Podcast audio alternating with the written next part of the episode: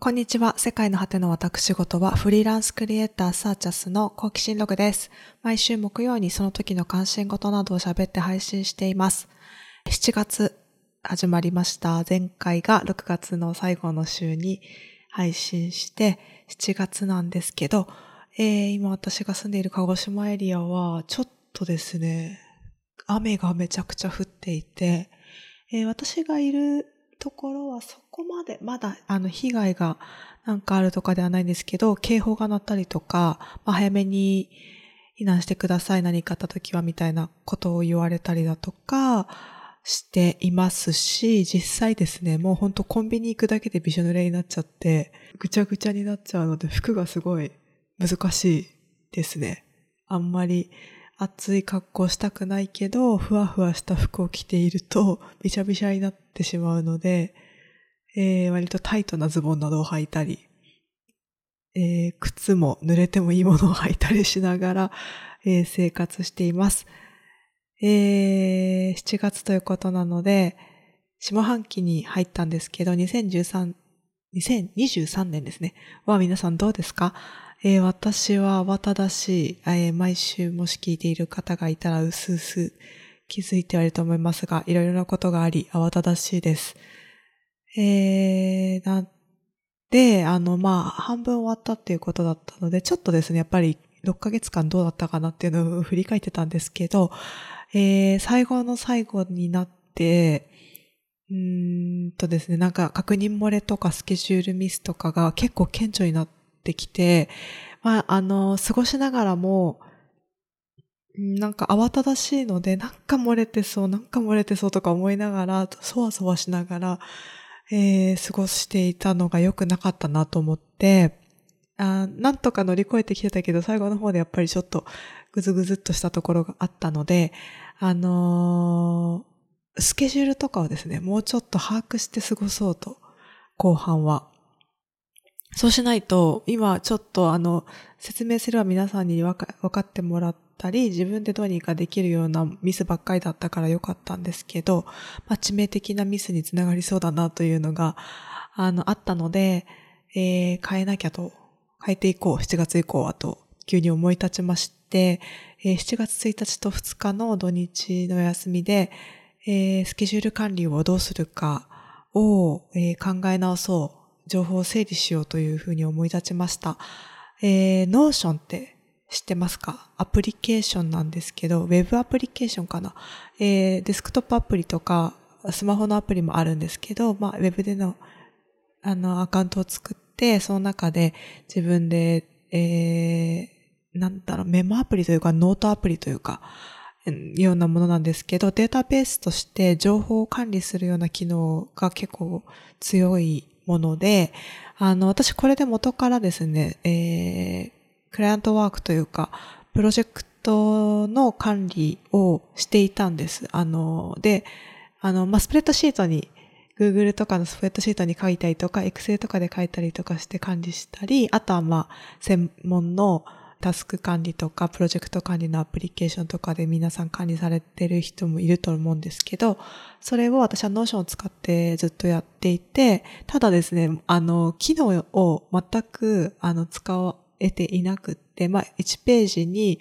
あの、普通のスプレッドシートを作るような感じで、プロジェクトをただただつるつらつらと書いていっていて、で、この Notion っていうのが、えー、Excel ファイルみたいなものなんですけど、あのータイトル、んと、スプレッドシートに一つ、えー、一段階したというか、そこに連なるページを作るような感じで、でそのページにプロパティを、いろんな項目を付属できるみたいなのがベースになっているアプリケーションで、あのーなので、例えば私が、えー、なんだろうな、ウェブサイトを作る、誰々のウェブサイトを作るというプロジェクトをタイトルにして、それに、えっ、と、完了の日付とか、えー、オーダーされた日とか、あと、なんかいろいろ他の項目をいくつもこう作っていけて、それメモしておけるのと同時に、あの、て、なんだっけ、テーブルにメモしておけるのと同時に、そのタイトルをつけたページが一つ出来上がるので、そのページの中にメモを取れるみたいな感じになっていて、でそのメモの中にもデータベースが作れたりとか、まあ、いろいろこう連携していけるような、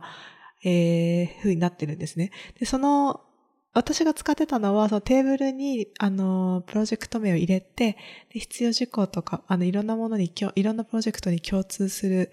プロジェクトのなんか付随する情報を、まあ、一覧で表示してたぐらい、クライアントの名前とかですね、だったんですけど、あの、で、そのタイトルのページの中に、その中、その、うん、打ち合わせとかのメモとか、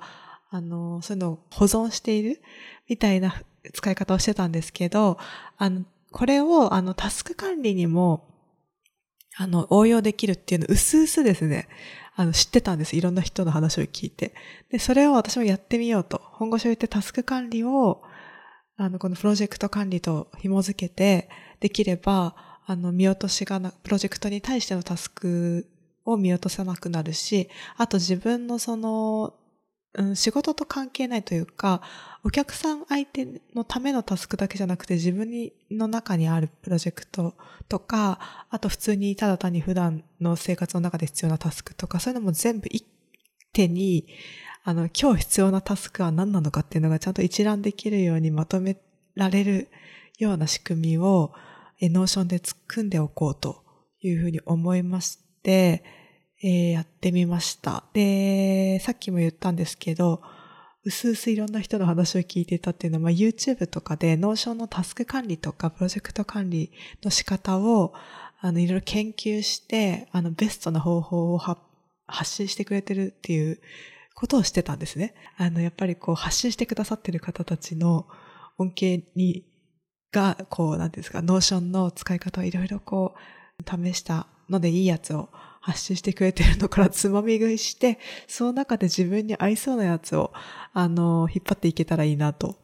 思ってます。あの、橋の内容はですね、当たり前だけど皆さん使い方が違っているので、あの、自分に合わせてで、その生き方とか考え方とかもそれぞれ皆さん違うので、それに合わせて、そのいろんなカスタムの仕方の実が実現できるんだなっていうのだけは、あの、いろいろ見て分かったので、まずはですね、自分がタスク管理することで叶えたいことを、えー、考えてみました。それに合わせて、あの、やり方を組んでいこうと思って。で、いろんな人のやつを見ていて、それ入れてみたいなと思ったことが、あの、タスクはですね、現れるたびに、とりあえずメモ。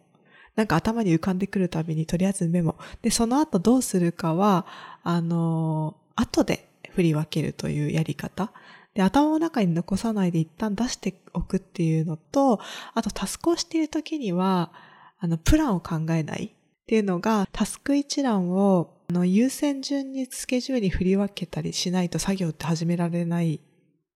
んですけど、私は。皆さんがどうかわからないんですけど、そのタスクをしている時にですね、突然、あ、あれもやらなきゃって思いつくと、あの、私それが、あの、ある程度、そのタスクがどんなものなのかっていうのを、ある程度まとまった状態で保管しておきたくって、あの、すぐそ、そのタイミングで何かの手を止めて、あの、なんか調べ始めたりしちゃって、そうやってると、そのやってた仕事が滞って、タイミングが後ろにずれたりとかして、スケジュールがめちゃくちゃになってるんだなっていうのを、改めて、あの、考えるとそういうことだなと思ったので、考えないように、タスクをしてるときは、あの、どういう、どういうふうに進めていくか、他の思いついたことを、どういうふうに進めていくかっていうのを考えないようにしようと思ったので、後でそれは考えることだなと いうことに、あの、たどり着きました。で、これを、あの、実現しようと思うと、その、後で考えるタスクを出しておくっていうのを実現しようと思うと、とりあえずタスクを集約する場所を作ろうと思って、私が今までやってたプロジェクトのリスト以外に必要なのが、タスクをとりあえず集約する場所。で、それがまあデータベースになるんですけど、を作る。で、あのー、それに対して追加した日の日付とか、そのタスクを追加した日とか、項目とか、どんなタスクなのかとか、あと優先度とか、進捗度とか、えー、そのタスクをやる予定がいつなのかとか、あの、もともとプロジェクトの一覧を作ってたのに対して、そのタスクがどういうふうに、どれに紐づいてるかっていうのも、そのプロジェクトとこうつなぐことができるんですね。で、これちょっとやってみないとわかんないと思うんですけど、とにかくかなり、あの、自分が思った通りに、組みやすい、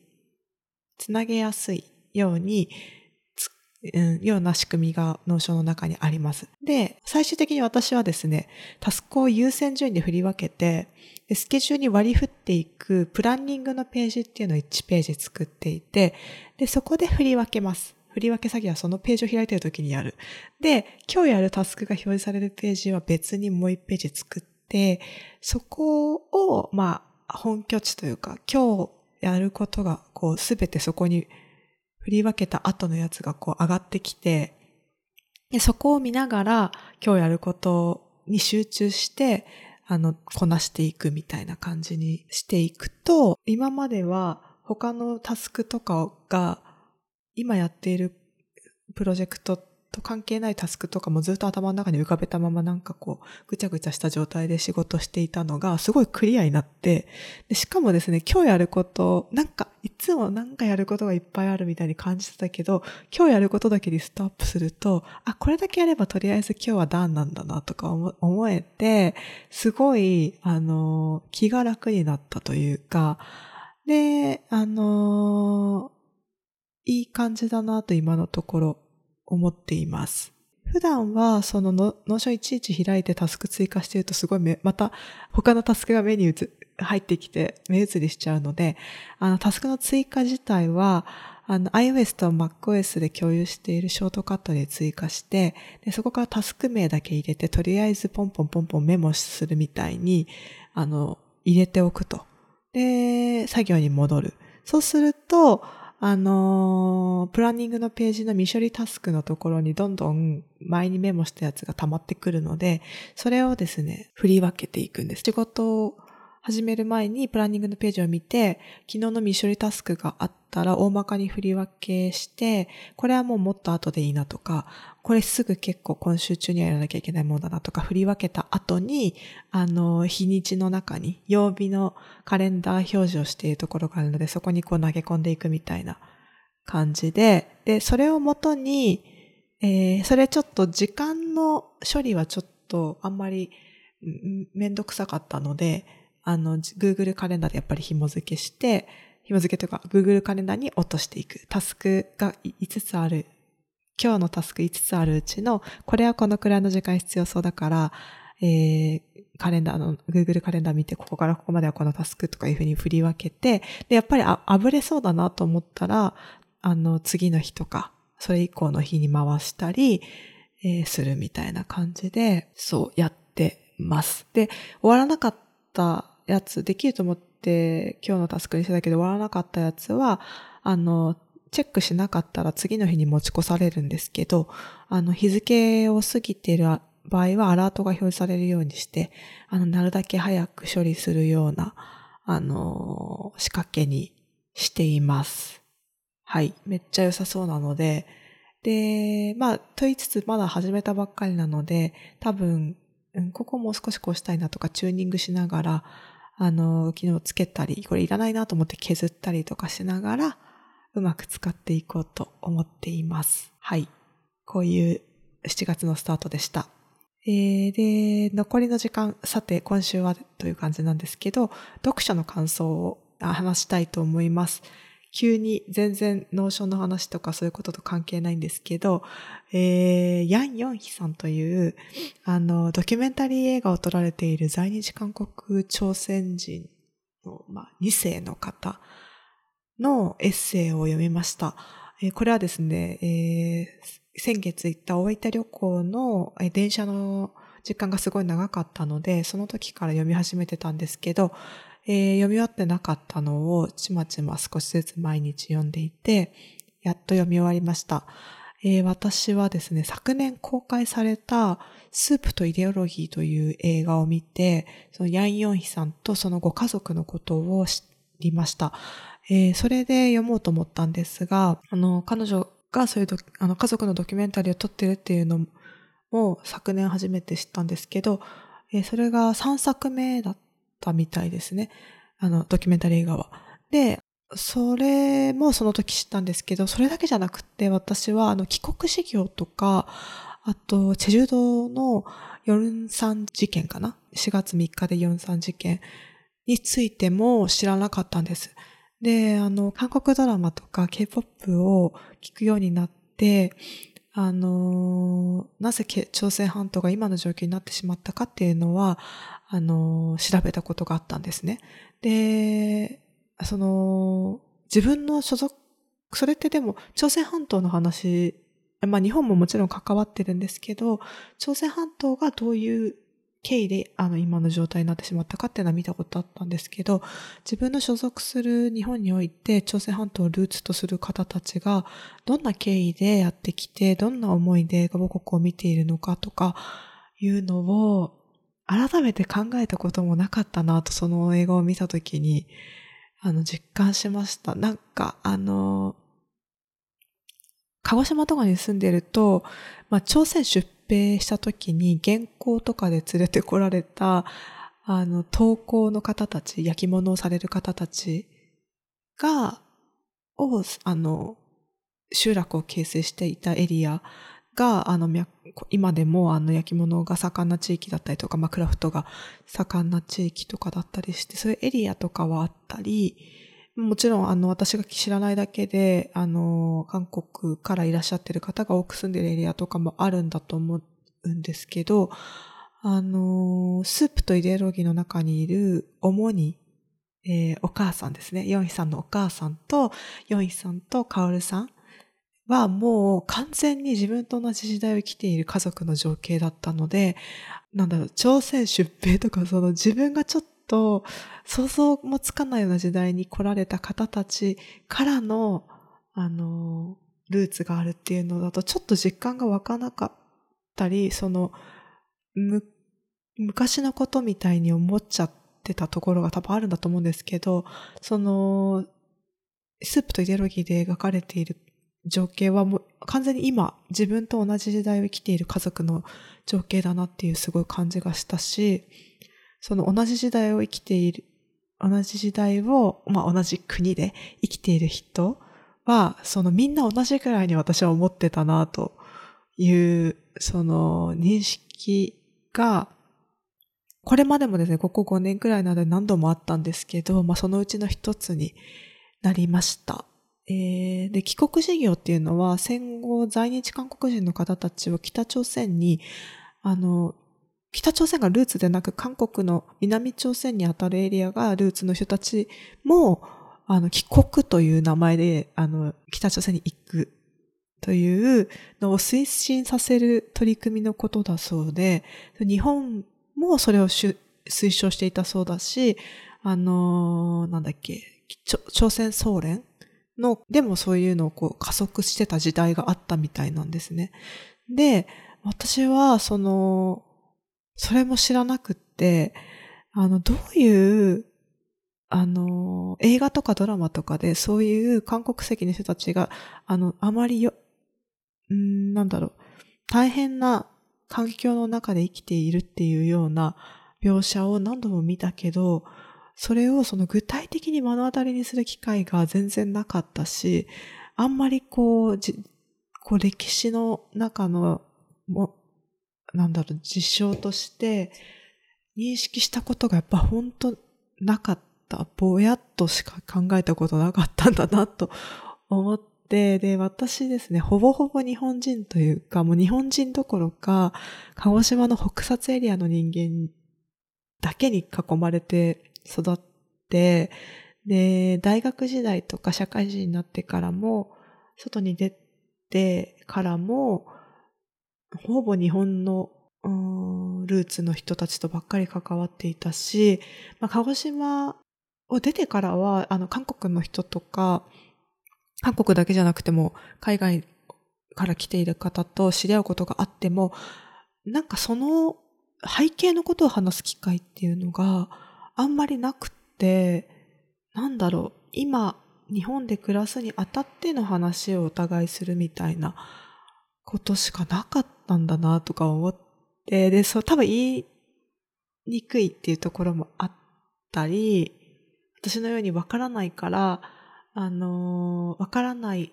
人に、その自分たちのこう背景を話すというのが、特に韓国にルーツを持つ人たちっていうのは、日本の人たちから、まあ、ひどい扱いををされる機会が多かったという状態なので、よりそのわからない人に話すっていうのがきっと、あのなんだろう、誰にでも話せないことというか、で、私に関しては、こう、出会った人たちも、この子にそんなこと話してもしょうがないなとか、話して嫌なこと言われたら嫌だから話すのやめとこうとか、そういうふうに思われていたんだな、だろうな、ということを思いました。で、スープとイデオロギーの中では、えー、や、ヨンヒさんがですね、オモニを主人公に、あの、撮ったドキュメンタリーになっていて、で、タイトル通り、ヤンさんの家族がどのようなイデオロギーで生きているかっていうのも見て取れるような、えー、内容になっています。で、そして、そのヤンさん、ヨンヒさん自身は、また家族とは違った考えを持っていて、その人たちと家族として過ごすこと、あと、さらにその、うん、パートナーであるカオルさんは、うん、日本人の男性で、また全然違う、4歳よりさらにまた、うん、家族から遠いところの考え方を持った考え方の中で生きてきた人であって、で、その3人が、あの、家族として過ごす輪の中に、その主にが作るスープがあるっていうこと、それがそのタイトルのスープとイデオロギーっていうところに表現されているんですね。で、あの、カールさんは、あの、日本人なので、その、私と近い、えー、ような考え方を、の中で多分生きてこられた方なのかなと思ってて、で、主にである、主に韓国語でお母さんなんですけど、ヨイさんのお母さんであって、あの、朝鮮総連の幹部をしていたお父さん、アボジの、ま、妻ですよね。あ、あの、アボジはもう亡くなってるんですけど、あの、そのスープとイエロギーの時には亡くなってるんですけど、前に公開されてる映画ではお父さんがあの、メインだったそうで、その時の映像も引用されていたんですが、その4位が結婚するんだったら、韓国人じゃなきゃあかんみたいな、あのようなことを言って、笑っているアボジの映像とかがこう差し込まれていて、で、そこにそのカオルさんが、日本人のカオルさんが、主にに会いに来るっていう、あの、シーンがあるんですね。で、あの、すごく緊張されていて、カオルさんが。あの、それでも、その、まあ、カオルさんも、あの、主に、とか、あの、韓国の皆さんが、あの、ライターさんらしいんですけど、どのような、うん、これまで経緯で暮らしてこられたかっていうのを、もちろん知った状態で、あの、ご挨拶に来られているので、あの、自分がどういうふうに捉え、あの、その方たちから見たらどんなふうに見えるかっていうのを、きあの、心配して、あの、おそらく緊張していたんだと思うんですけど、あの、次第にその二人が打ち解けていく様子も映されているし、まあ、そこにスープがあって、スープを介して二人がこう親しくなっていくっていうのが、こう、ナチュラルにというか描かれていて、で、その中でですね、主にがこれまで、あの、ヨイさん曰く、これまで話さなかったことっていう、あの、チェジュ島での、あの、出来事を語るようになっていくっていうのが、この映画の中でも大事なあの、一面だったと思います。この映画ではその4-3事件っていうのかな？夜3かな？夜 3? 事件になるのかな？韓国語だと。まあ、4月3日にあったっていう事件らしいんですけど、起こった事件なんですけど、あの、モニが語ったことが記録されていて、で、非常に悲しくて怖い事件でした。あのー、なんだろう、事件についてですね、私ちょっとうまく、まだ咀嚼できてなくて、あの、内容をですね、うまく語ってない気がしているので、ちょっとそれぞれで皆さん、あのー、調べてみてほしいんですけど、えー、まあ、簡単に言うと、あの、主には、あの、まだ、第二次世界大戦がある頃に空襲が多くなって、チェジュ島に、あの、疎開していたみたいなんですけど、そこでその事件が起こって、あの、それはですね、韓国政府とチェジュ島に、あの、暮らす人たちの考え方のズレがあって、ちょっと武装放棄しているという感じになって、政府がですね、あの、粛清のために軍を送ってきて、あのまあ、虐殺のようなものが起こったというような事件なんですね。あの、背景とかそういうのはちょっとですね、あの、私もある程度は読んだんですけど、まあ、いろんな見方があったりするみたいなので、まだ、あの勉強しているところという感じなんです。なので皆さんもそこの流れ、ぜひ、あの、知ってもらえたらなと思うんですけど、あのそこでですね、まあ、ここにいたら危ないということで主には妹と弟を連れて、でもなんかこう逃げようとしてるってバレたら殺されちゃうかもしれないから、ただ散歩をしているようなふりをして何にも持たずに、あのー、と、たくさん歩いて、船が、密航船が出ているところまで歩いていって日本に逃げてきたというようなことを話してるんですね。で、こういう感じの私はですね、あの映画でですね、こういうヨンヒさんとその家族を取り巻く状況とか、これまで何があったかっていうことを、まあ、ドキュメンタリーというか、うーん、ざっくりと知ることになったんですけど、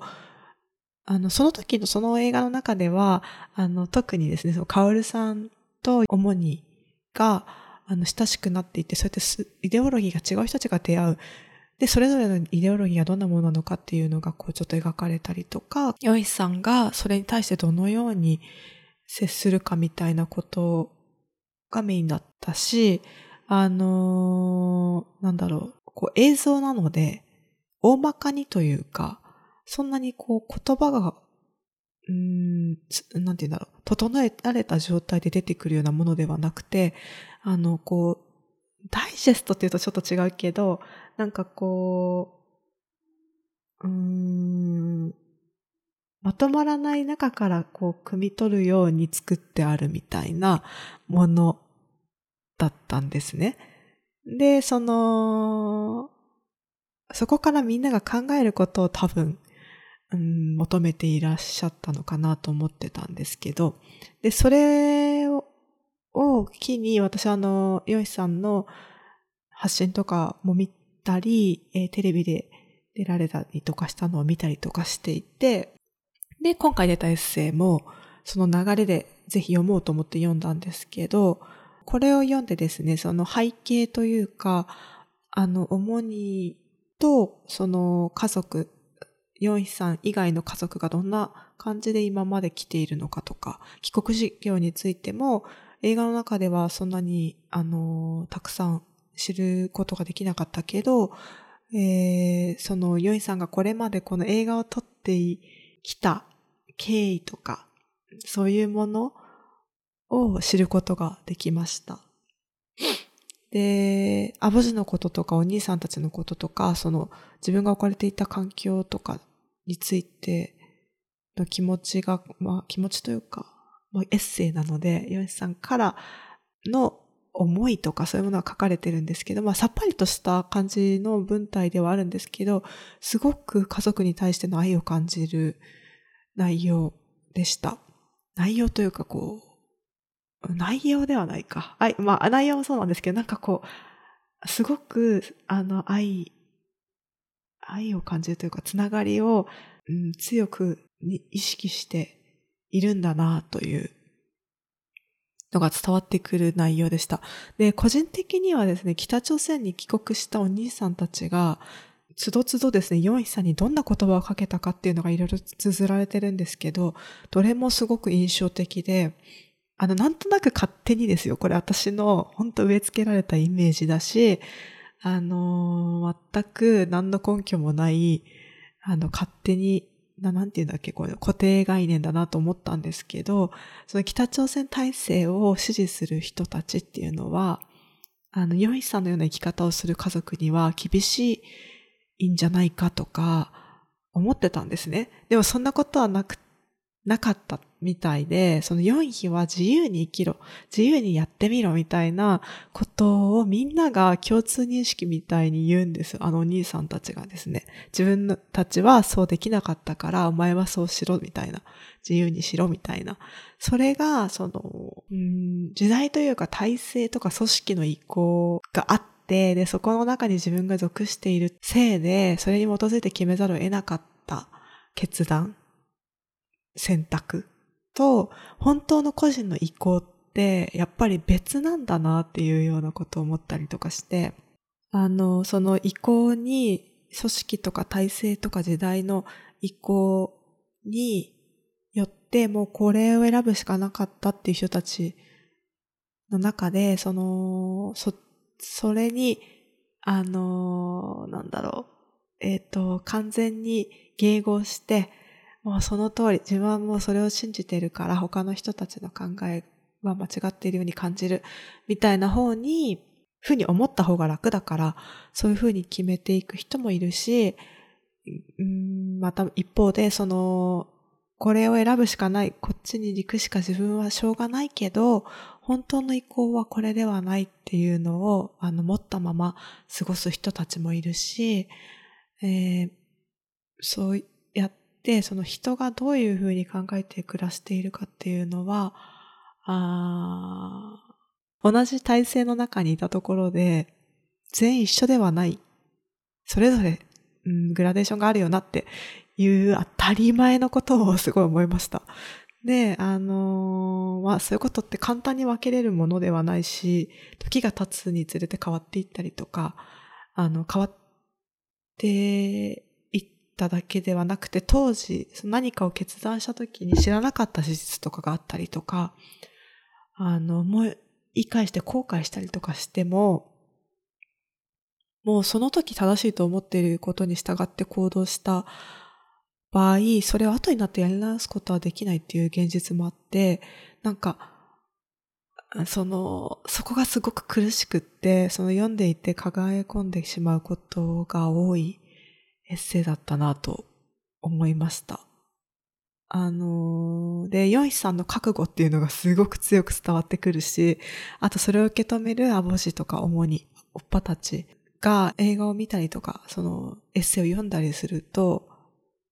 自分とそうやってイデオロギーというか考えが違う人たちだというのもひしひしと伝わるし、それでもやっぱり彼らのことを好きになってくるっていうか、そのですね、そういう感じがしました。映像を撮ったり、文章を書いてるヨイさんが、もうすっごく複雑な思いを持ちつつ、彼らを見ているっていうのも滲み出てくるし、そのエッセイもヨンヒさんの視点で描かれた家族の記録みたいなものなんですね。そうなんだけど、あの、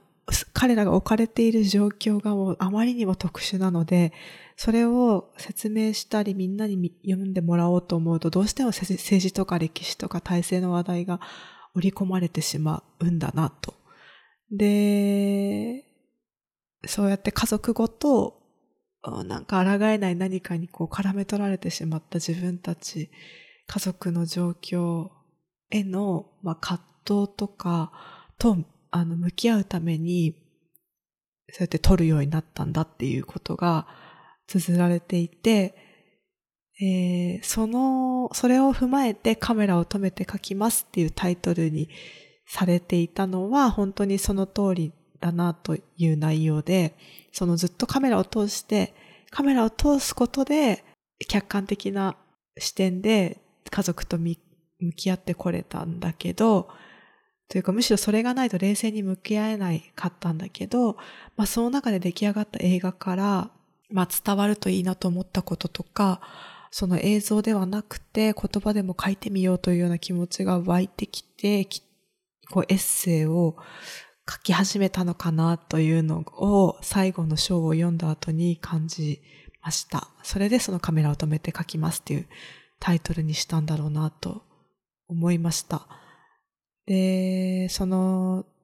うん、まあ多分向き、会いたくて向き合ってるわけじゃないというか、でも向き合わないと、その自分に突きつけられてくるものがあまりにも強いもので無視して生きることはきっとイオンヒさんにはできなかったんだろうなって思ったり、その向き合うことに必要なエネルギーとかを想像して、もう到底私にはわからないことがありながらも、それに対してすごい敬意というか、まあ、感服するみたいな、わーと思うような気持ちが湧きました。あのー、パワーが、をすごくかけて作られているなと思いました。で、先日ですね、武田砂鉄さんという方の TBS ラジオで金曜日に夜、あの、放送されているラジオのプレキンナイトっていうのに出演されていたんですけど、その時もですね、あの、ヨンヒさんが、あの、警戒に、すごく警戒なんですよ。多分ラジオパーソナリティとかもされていたっていうのもあると思うんですけど、警戒で、その、映画見てもですね、主にもあの、語り口がこう、軽快だし、アボジもそんな感じだし、あの、持って生まれたその話し方の魅力を、あの、存分に発揮されて喋っていられて、で、その軽快で、でもそのきちんと熱が込められた語りというか、そういう感じですごくもっと聞きたいなと思うような回でした。YouTube でもですね、聞けますので、ぜひ聞いてほしい。で、あのエッセイもですね、章ごとにちょっとずつ、その全部が滑らかにつながってるというよりは、記憶をこう引っ張りながらポツポツと話してくださっているみたいな感じのエッセイになっているので、あの、また折に触れてですね、あの、章ごとに、この章がちょっと今読みたいというのをこう読みながら振り返ってみたいなと思うような本でした。で、その表紙がですね、青い色なんですけど、その青い色に対しての気持ちとかも、あの、あるんですよね。で、私はですね、ヨイさんの加工作品をまだ見たことがないので、それもアクセスできるものについては見ようと思ってます。それでまた見たらあの、少しずつ、こういうふうに話す時間を作れたらいいかなと思ったりしてます。はい、今日はここまでです。ちょっとですね、なんかたどたどしくなったかも。まだですね、読み終わった直後で、あの、考えがまとまってるようでまとまってないというか、ぼやっとした感じの状態だったりしていますので、こんな感じになりました。はい、今日はここまで。インスタグラムで更新通知してます。アットマーク sh.c.hs サーチャスで探してみてください。その他、えー、ウェブサイトなどもあります。あの仕事のプロジェクトの話を最初にしましたけど、あクライアントワークもしてますので、えー、連絡したいななどあれば概要欄を見てみてください。えー、以上です。バイバーイ。